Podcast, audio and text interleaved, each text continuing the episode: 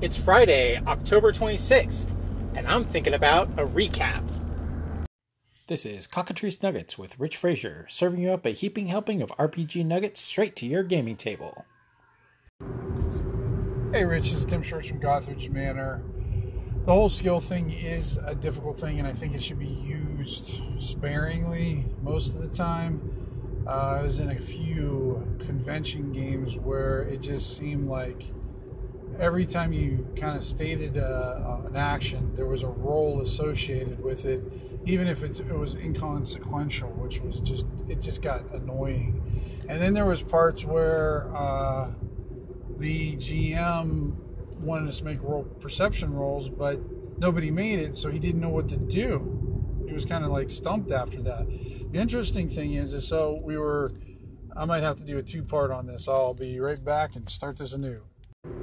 All right, part two of this story. Okay, so the GM has his roll, the perception. We all fail, and he doesn't know what to do. So the the interesting thing about the situation was, is the GMs after a while just told us that that one of us had succeeded and that we saw blood splattered all over the room and we're all confused. It's like, how come we needed to have a perception skill made to be able to see blood all over the room? And I think the the there was a GM that you know used the rolls as a crutch, and it really crippled up the game. It, it just didn't go well. It didn't make any sense either.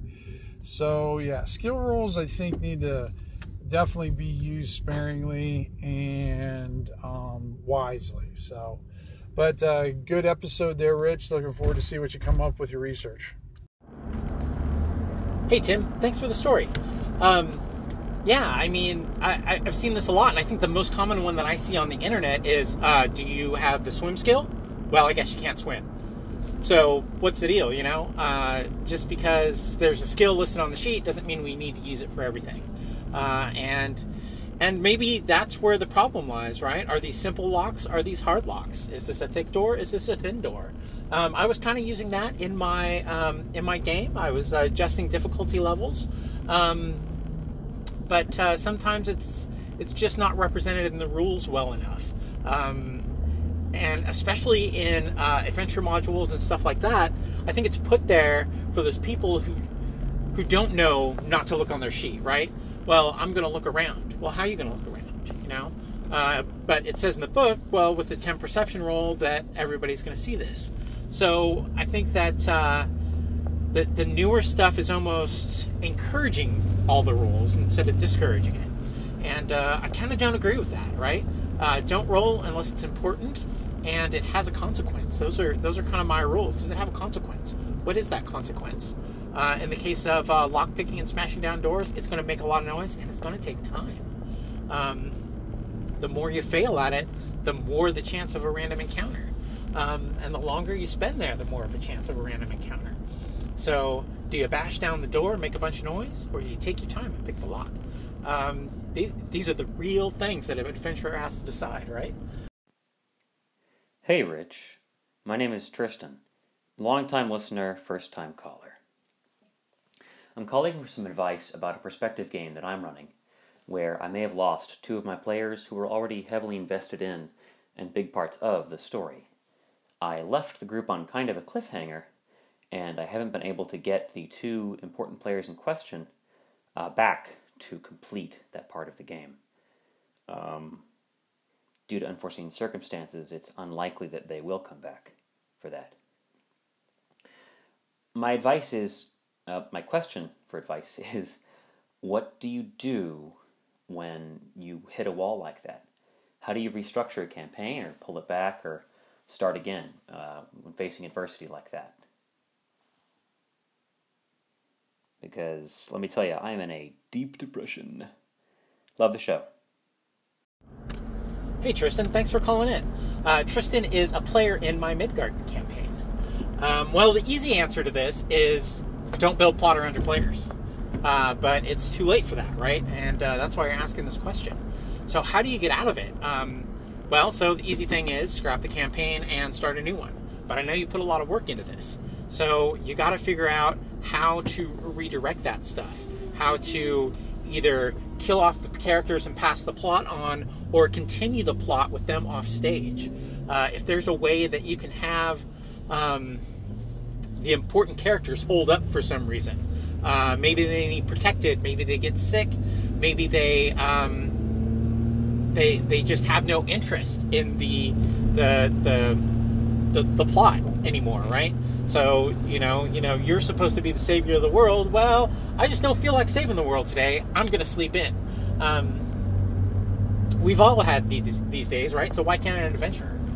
It's uh, it's a hard thing, and um, you're gonna have to look and dig through your plot and find a way for those characters either to further the plot off stage and have your on stage characters take on more of a role, uh, right? You can have the uh, uh, the the hard thing is I don't remember a lot of this plot. So you can have the the um, the players uninterested, or the, the the two that left uninterested in continuing their fulfillment of the plot, and have the other people pick that up and say, hey, if they're not going to do it, someone's going to do got to do it. So why don't we do it? Um, otherwise, I say scrap it and start over.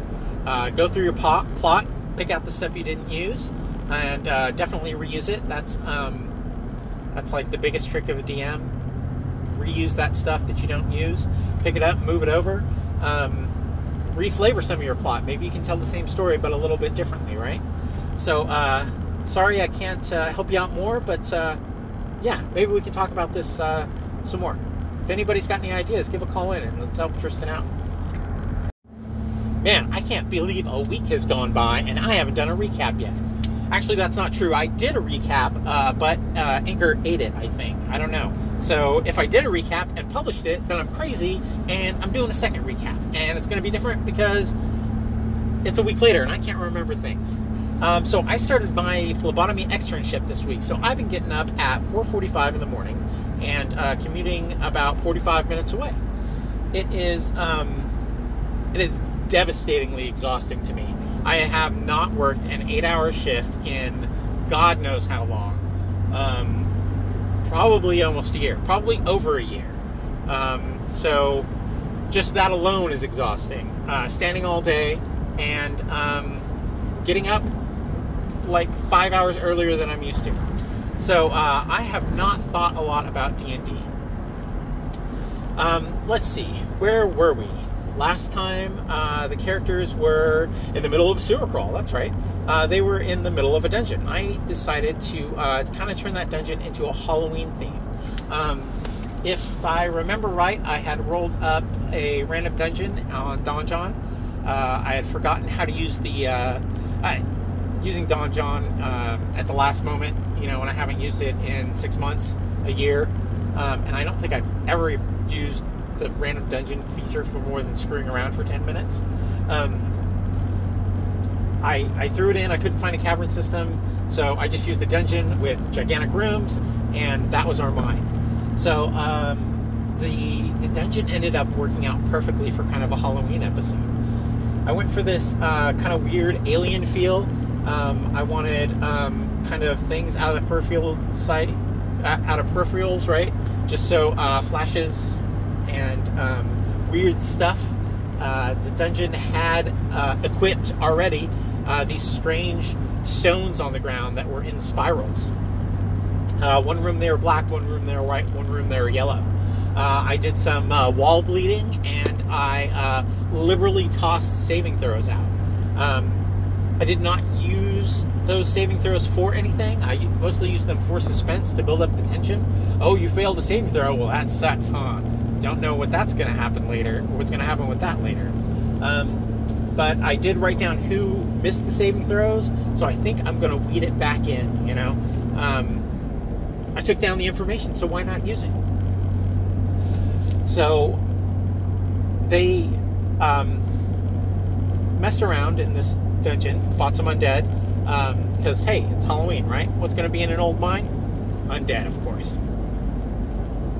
They uh, they did pretty well. Uh, they investigated the stones, spiral stones on the ground. Uh, when they touched them, they kind of turned into blood and seeped into the ground.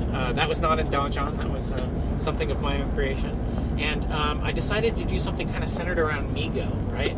They're these um, crazy Love, Lovecraftian uh, lobster insect things with many arms and wings, and um, they're, they're they're just you know Lovecraftian horrors.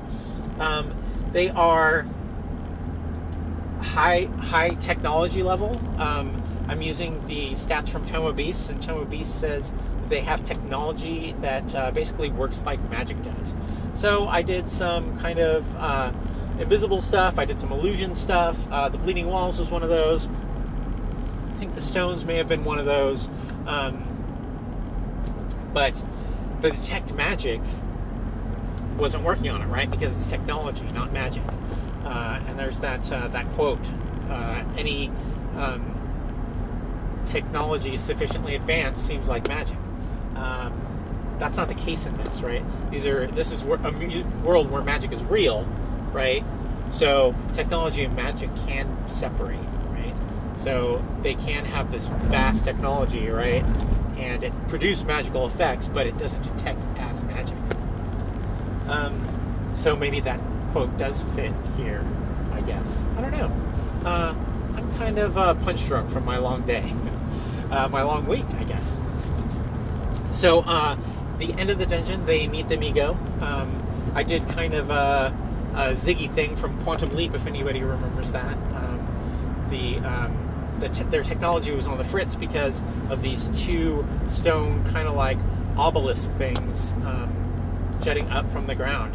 Uh, I, I told the players the dungeon looked like it had been built around that.